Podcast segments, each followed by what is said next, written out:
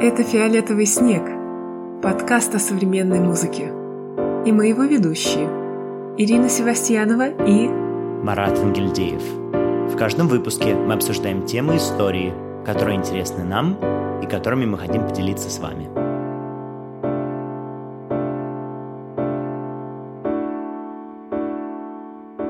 Второй сезон, второй выпуск подкаста «Фиолетовый снег», в котором говорим о современной музыке и тех, кто ее делает. Всем привет, меня зовут Марат, со мной сегодня Ира, как и всегда. Привет, Ира, как у тебя дела? Привет, Марат, второй сезон, второй выпуск. Как будто бы мы снимаем кино, но на самом деле мы записываем подкаст. Мы все делаем с первого дубля. Конечно. А сегодня мы продолжаем разговор о фестивалях, которые случились вот совсем недавно. Если вы слушаете этот подкаст, то знаете, я уже в Москве, как мы говорили в прошлом э, эпизоде. Как у тебя вообще дела, Марат? Ну так, не знаю, дождик льет за окном, грустно настроится, лето, очевидно, закончилось, наступает осень, но с другой стороны, я очень рад, потому что я понимаю, что мы будем много работать, и у нас много интересных выпусков запланировано, идеи, так что мне очень будет интересно это реализовывать. Как у тебя дела? Я, кстати, тебя спросил, ты не ответила. Да, действительно, осень, но у нас, э, людей, которые занимаются современной музыкой в России, осень связана часто с Академией в Чайковском, о которой мы сегодня говорим, и поэтому она как-то задает настроение на весь год. И я этим настроением, наверное, сегодня, в частности, поделюсь в своем рассказе о том, как проходили именно эти курсы, этот фестиваль и вообще. К тому же у нас сегодня необычная гостья, координатор Академии, композитор Алина Мухамедрахимова. Если вы не послушали наш предыдущий выпуск, мы настоятельно советуем вам это сделать, потому что то, о чем мы будем говорить сегодня, будет тоже сопоставляться с э, опытом Дармштадта, о котором мы говорили в предыдущем выпуске про фестиваль музыки в Дармштадте и курсы летние не забывайте подписываться на наш телеграм-канал. Мы выложили там, кстати, обещанную подборку музыки с Дармштадта, и она очень даже хорошо зашла. Спасибо всем тем, кто лайкает, кто делает репосты, рассказывает о нас. Возвращаясь к твоему вопросу о том, как у меня дела, то помимо Чайковского, для меня осень всегда связана с обдумыванием и собиранием новых проектов, фестивалей. И в этом сезоне уже планируется Гнесин Вик, фестиваль, который я курирую, поэтому это всегда такие занятые денечки, когда много всего начинается. Мне нравится сегодняшнее нелинеарное повествование, такое постмодернистское, да, ответ на другой вопрос, вопрос на другой ответ. Ну, вот так у нас сегодня, такое у нас настроение. Да. Главное, что твои вопросы не оставить без ответа, как в знаменитой пьесе Чарльза Айвза. К эпизоду. И сегодня у нас в гостях композитор Алина Мухамедрахимова. Алина, привет. Привет, привет. Очень рада у вас быть. Привет, Алина. Мы тоже очень рады. Мы, наверное, поясним для наших слушателей, что Алина — композитор, которая в этом году была координатором в Чайковском, и несколько лет назад она участвовала там как студентка. И вот сейчас э, мы поговорим и о Чайковском, но мне кажется, еще интересно обсудить с Алиной мультимедиа э, какие-то вещи, потому что сейчас многие ее сочинения связаны вот с технологиями, с видео, с электроникой. И, в общем, это необычно для российского контекста, потому что в основном все занимаются акустической музыкой, оркестровыми там сочинениями для инструментов, ансамблей. И в этом отношении это, как мне кажется, очень интересно. А, ну, у меня не все сочинения э, электроакустические, и э, не очень часто у меня получается только одна настоящая такая медиа-работа с видео.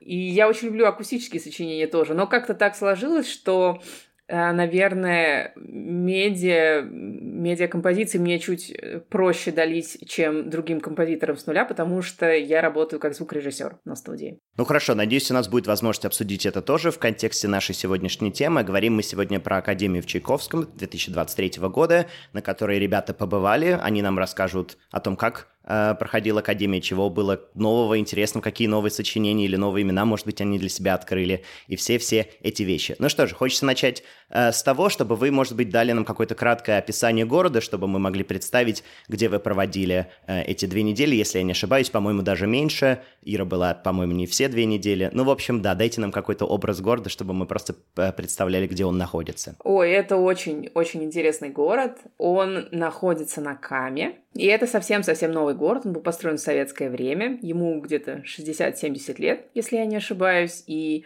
Он построен специально для ГЭС, то есть там э, работали те, кто был как-то связан с ГЭС. И там удивительная совершенно природа, и прикольно, что город даже за те годы, которые вот я там побывала, а я там уже третий раз, а, что он, он расцвел, и там какие-то новые проекты тоже происходят, что э, там построили очень красивую набережную, и вообще как-то он, он меняется, даже вот за то время, которое я вижу. Ира, ты в первый раз в Чайковском? Конечно же, нет.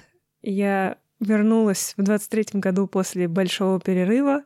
Последний раз я там была в 19 году. Действительно, произошли большие изменения и набережная, и вообще как-то ощущение другое от города. Но надо сказать, что когда ты участвуешь в академии, ты не успеваешь особо гулять по городу. И раньше вот все локации, которые связаны с академией, были сконцентрированы вообще фактически на одной улице. Поэтому ты просто переходишь из одного места в другое. Ну, там изредка выходишь на набережную, но если ты координатор, то, соответственно, ты почти никогда этого не делаешь. Вот. А, но город действительно потрясающий, потому что меня всегда поражает въезд в город. Ну, вот та дорога, с которой мы, по крайней мере, туда попадаем, потому что, ну, можно через разные пути туда попасть. И она проходит через как раз вот эту ГЭС и через Каму. И это просто, это даже не Кама, это какое-то море огромное, необъятное и ощущение, что ты уже на побережье, а, и что вообще нет границ у этой воды, то есть э, это совершенно потрясающая такая энергия мощная, и там все в лесах, то есть это очень красиво, и все всегда мы же там живем. Наверное, Алина еще расскажет, где мы там живем. Но, в общем, когда мы сидим за обедом или за завтраком, мы, конечно, всегда все залипаем на воду, которую видно из окна на реку, и просто наблюдаем за этим движением. Это очень красиво, спасибо за такие э, яркие картинки в этом смысле. Но давайте еще обсудим, наверное, то обстоятельство, почему вообще этот фестиваль, эти курсы, они важны все-таки в контексте российской современной музыки, потому что мы говорили много про Дармштадт в предыдущем выпуске, это было, естественно, темой нашей, и мы говорили, что это то место, куда стекается весь мир, чтобы посмотреть какие-то новинки или что вообще творится в мире современной музыки, а как можно было бы контекстуализировать вот Академию в Чайковском, э, особенно для тех слушателей, которые, может быть, не связаны с современной музыкой, и, наверное, Ир, э, если ты хочешь начать. Да, действительно, это событие уникальное в большей степени в российском контексте, потому что таких вещей вот еще 10 лет назад вообще не было курсов э, такого рода. Ну, вот есть еще, наверное, события, связанные с Молот, молодежным отделением э, Союза композиторов. У них тоже проводятся курсы, но они больше э, российские такие. А Чайковский славился тем, что ну и, в общем, продолжает э, славиться тем, что это все-таки форум международный, и туда приезжали и приезжают композиторы со всего мира. Я, в частности, как и Алина, я была на импульсе в Австрии. На тоже курсах, мы тоже, по-моему, в прошлый раз об этом косвенно говорили, и я была удивлена тому, что когда говоришь о России, то какие-то ведущие композиторы, там, Пьер Луиджи Белоне, по-моему, даже тот же Фурер, да, они знают Академию в Чайковском, они говорят, да-да, я своим студентам рекомендовал туда поехать. И ты как бы сразу понимаешь уровень этого события, потому что, ну, не на каждую, наверное, академию люди рекомендуют своим студентам приехать, и вообще понимаешь, что это событие действительно такого масштаба страны, я бы сказала. Очень интересно, что когда я говорил недавно со своим работодателем, композитором Лоренсом Даном, он тоже рассказывал о том, что он когда-то бывал э, на этой академии, и я тут совсем удивился, потому что я понимаю, что она больше связана с, наверное, континентальной культурой, но чтобы тоже человек из Великобритании туда попал, это было, конечно, очень интересно. Алина, есть ли тебе что-то добавить? И вот Ира уже упомянула, что ты была на фестивале «Импульс» в этом году, если я не ошибаюсь. Э, как бы ты могла вот сопоставить их тоже так широкими мазками, если у тебя есть какие-то сравнения, может быть? Да, конечно, есть своя разница. Хотя э, я буду подходить, наверное, очень-очень субъективно. Я ко всему подхожу всегда субъективно. Э, на самом деле, да, это связано с моим личным опытом. Для меня Чайковский был чем-то совершенно волшебным, необыкновенным, такой Хогвартс на выезде. Когда я в первый раз туда попала, для меня это было абсолютно чудесное впечатление. Знакомство, знаете, с чем-то таким настоящим. Люди говорили больше о музыке, Люди говорили больше о каких-то таких, э, знаете, важных вещах, о которых ты в обычной жизни как-то не говоришь просто потому, что незачем или не с кем, или момент неподходящий. И, э, то есть, э, все выносят, ну, из тех, по крайней мере, с кем я знакома и какие впечатления я слышала, выносят из Чайковского именно то ощущение, что там какая-то своя удивительно творческая атмосфера, и люди делятся чем-то сокровенным, чем-то важным для себя в такой очень неформальной обстановке.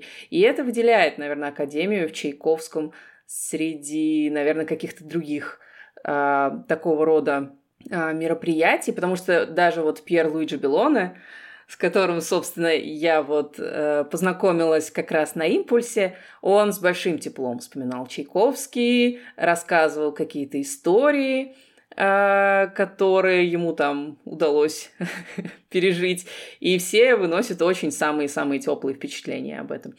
Что касается импульса, это, конечно, очень-очень круто. Естественно, народу больше, э, профессоров больше, а, больше студентов, все рассеяны более или менее по городу, все собираются на лекции, но нет вот этого ощущения прикосновения к чему-то такому, какой-то э, к чему-то такому сокровенному. То есть э, импульс это больше про знакомство, больше про связи, про другие фестивали, про то и немножко про карьеру. Потому что в Чайковском все-таки там совсем все иначе. То есть в совершенно другом тоне идет разговор. Наверное, вот так. А вот если для сравнения, кто-то имеет данные, возможно, да, сколько человек участвовало в этом году в Академии? Девять музыковедов.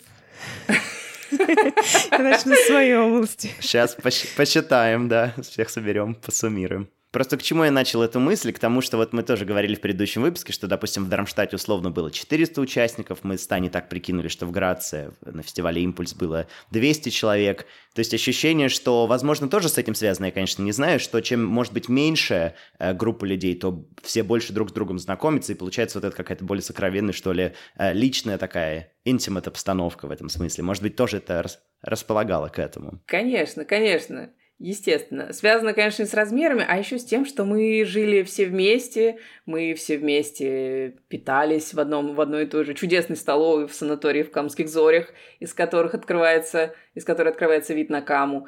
Ну, я знаю, что вот по рассказам Иры у вас проходили вечера очень э, весело, буйно и активно. Вот расскажите, что такого там было, почему это был центр притяжения, почему, может быть, это тоже было важно в контексте всего фестиваля. Мы, конечно, эм, скоро уже поговорим о практических вещах, как проходили уроки и вот это все, но все-таки давайте попробуем еще воссоздать эту э, все-таки человеческую атмосферу, которая там царила. Да, дело в том, что в Чайковском вечером особо некуда пойти. То есть там нет каких-то баров, клубов и так далее. Ну, может быть, они есть, но вот в шаговой доступности как-то нет.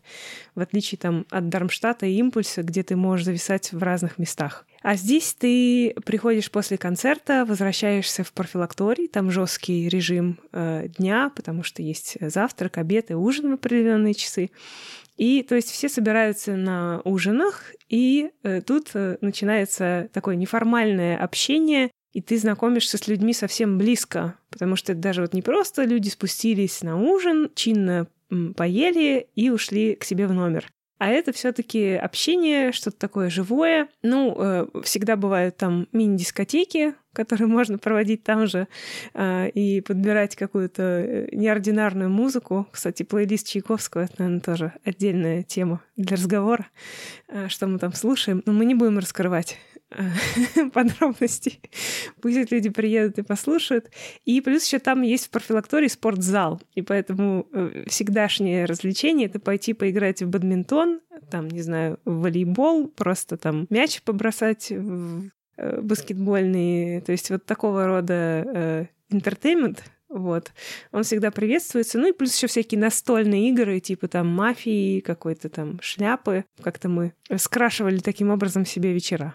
Алин, тебе есть что добавить к этому рассказу? Как ты проводил свои вечера? В прошлом, э, в прошлом году, как, э, в прошлых годах, когда я была студенткой, э, в общем, я приблизительно так же и проводила вечера.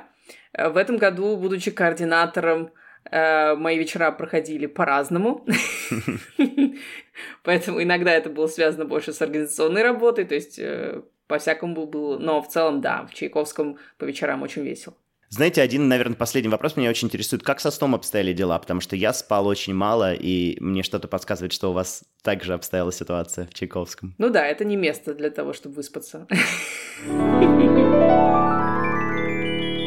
Итак, как мы поняли из ваших рассказов, веселья было много вечером, спали вы мало. Чем же занимались там участники э, программы? То есть, собственно, какой там был формат обучения, кто туда приезжал, приезжали ли туда композиторы, исполнители, Ира уже сказала, что музыковеды там тоже отметились. То есть как проходил типичный день в Чайковском, наверное, так я хочу спросить этот вопрос. Алина, расскажи, пожалуйста. Из того, что мы рассказали, могло сложиться впечатление, что мы там только веселимся. На самом деле, конечно, это не совсем так. То есть э, программа в Чайковском очень-очень-очень насыщенная, очень много лекций, всевозможных разных занятий.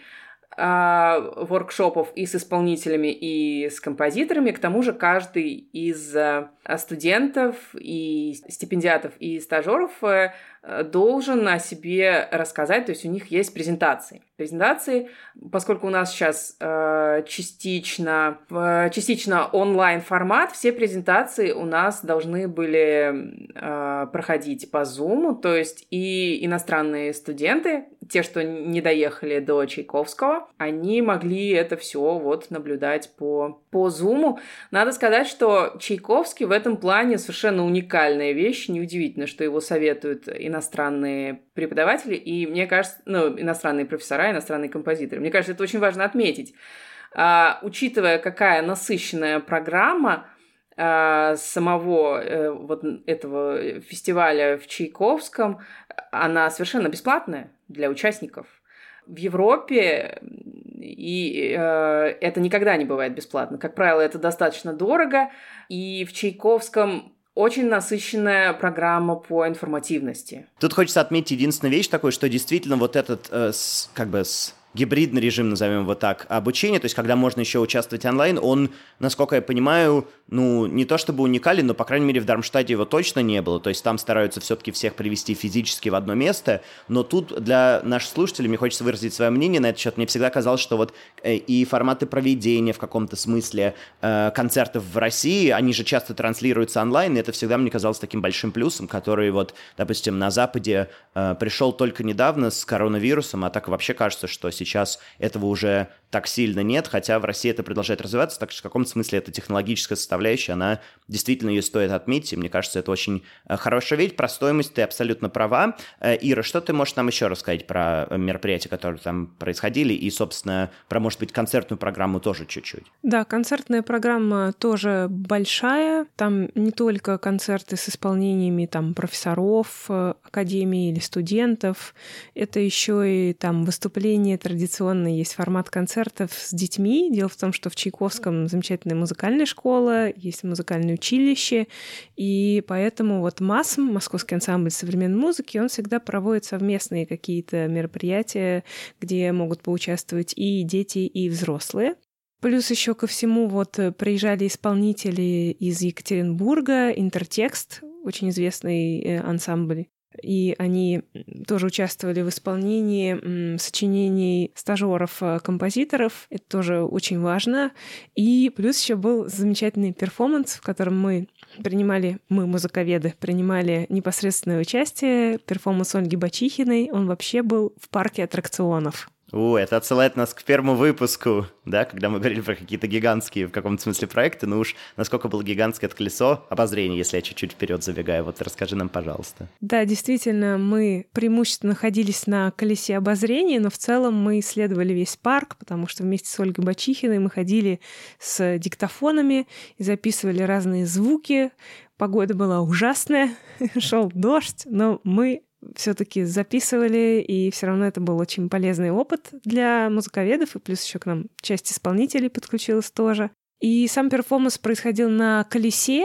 Идея Ольги Бачихиной заключалась в том, что колесо — это символ часов, символ времени, и как бы за несколько кругов, в целом там, я так понимаю, что люди могли посетить два круга, то есть посетители парка, и э, прокатиться два круга. И в течение этого времени они как бы проживали маленькую историю, потому что у них был трек в плеере, каждому выдавался плеер, и они слушали историю, связанную со временем у Ольги замечательные записи детей, голосов детей. А, она их собирала почти все лето. Там дети отвечали на вопрос о том, что такое время. И плюс еще это было скомпоновано с разными художественными э, идеями, связанными со временем, там, цитатами из фильмов и так далее. И в этот же самый момент, когда на колесе ехали просто посетители, там еще сидели перформеры, мы тоже долго с ними подбирали инструментарий. У них были большие такие трубы, палочки, колокольчики, и у кого-то были крышки от кастрюль, например. И вот все эти инструменты, они задавали вот ритм этого часового механизма. То есть это было очень прикольно. Там у них было несколько режимов а, действий, работы. Где-то они прям импровизировали, импровизировали. Где-то они должны были вот отбивать 12 ударов. То есть э, действительно получился очень интересный опыт. И к тому же там прекрасный вид с этого колеса. И колесо такое, оно не современное, и это вообще уникальный парк, потому что это собрание аттракционов советских времен, которые вот э, э, частный бизнесмен который руководит этим парком, он э, занимается, собственно, вот э, поддержкой вот таких уникальных каких-то аттракционов. И поэтому колесо тоже, оно такое довольно старое, но там открытые кабинки, и мне кажется, что это вообще еще добавляло каких-то интересных впечатлений вот э, к этому путешествию, потому что просто сидеть в закрытой кабинке, как в лифте, это, наверное, совсем другое. Ну, звучит как современная музыка во всей ее красе, колесо обозрения, кастрюли, все как должно быть. Алина, э, если ты хочешь поделиться тоже чем-то, что тебе, может быть, понравилось, если вот ты вспомнишь концертную программу, может, какие-то выступления ты хотел бы выделить или отметить для наших слушателей, я думаю, что в любом случае я вас попрошу сделать тоже небольшую подборку, которую вот э, мы с Таней Яковлев сделали, с, э, связанную с первым эпизодом. Она, кстати, очень хорошо разошлась, поэтому я думаю, ваши рекомендации тоже будут высоко оценены. Ну, а все-таки да, если бы ты могла сейчас нам о чем-то рассказать, что тебе понравилось в концертной программе.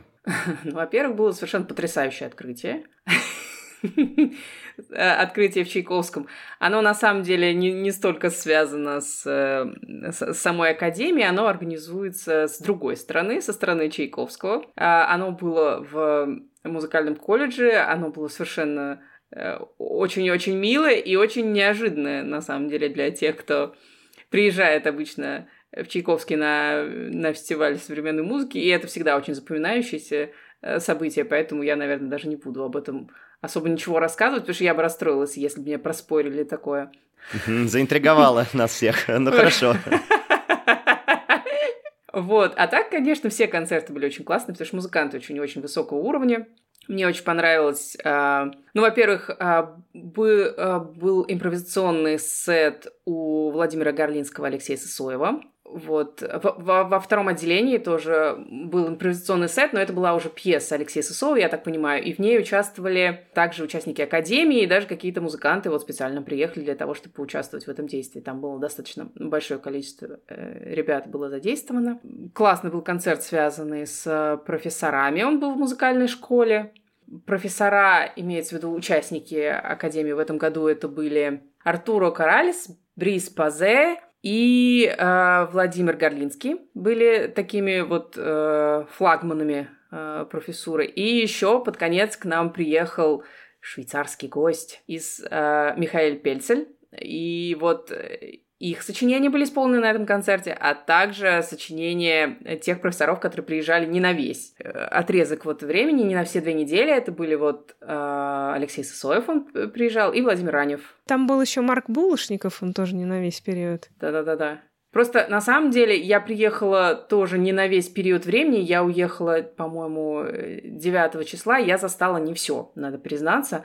А Марк Булышников, он приехал уже ближе к концу академии, и я, получается, видела его только буквально один или два дня. Поэтому вот я могла пропустить. Еще из таких вот э, концертов там был концерт Юлии Мигунова, Венедикта Пиунова, который был связан с Циамом тоже у них было все очень-очень-очень круто. Я очень восхищаюсь этими музыкантами, тем, как а, они владеют своими инструментами, тем, как они научились внедрять вот все то, что музыкантам обычно чуждо, микрофоны, клик-треки и прочее.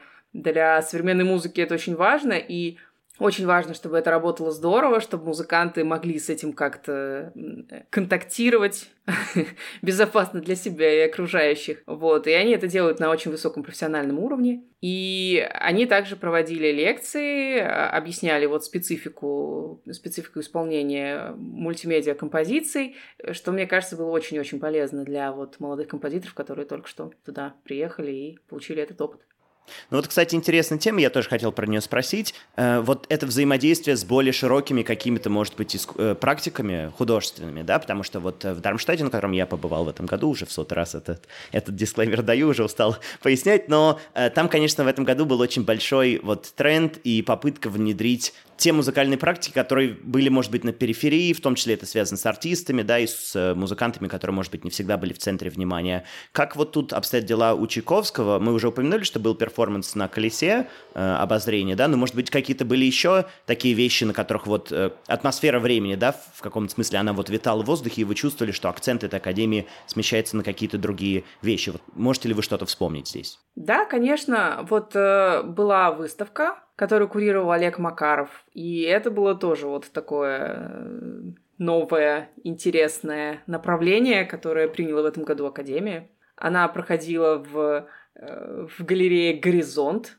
Это была новая локация для Академии, там где-то в 10-15 минут нужно было до туда идти пешком. Так что да, в этом году Академия прямо расширила какие-то свои такие практики в этом направлении. Ну вот импровизации я еще слышал, да, Ир, если ты хочешь рассказать об этом, может быть, тоже. Мне кажется, что вот ты спросил про э, как бы какой-то тренд, который выделяется. Мне кажется, Академия, наоборот, она старается показать разные музык... виды музыкальной деятельности. Вот от импровизаций, сайт-специфик перформанса, каких-то традиционных концертов, мультимедийных вещей, выставки, э, опять-таки, такие интерактивные иногда объекты, аудиовизуальные, то есть сложные в эксплуатации и в перевозке.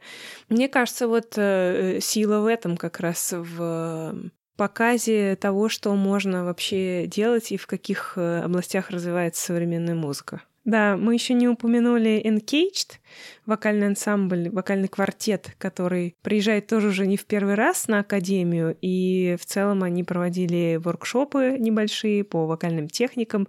Мы даже случайно попали на одно занятие с теоретиками, э, с замечательной солисткой сопрано Ольга Россини, которая нам рассказала несколько приемов работы с голосом, в принципе, для спикеров, да, для лекторов у которых, может быть, устает как-то голос. И Encaged, конечно, тоже такие... Э, Алина даже с ними взаимодействовала в этом сезоне, в прошлом. И я думаю, что она не даст мне соврать, что вот они действительно очень круто работают с молодыми авторами, и они открыты вот просто показать все, что они умеют, могут, как это возможно вообще сделать и как-то поддержать. Это безумие, что я не упомянула Encaged, на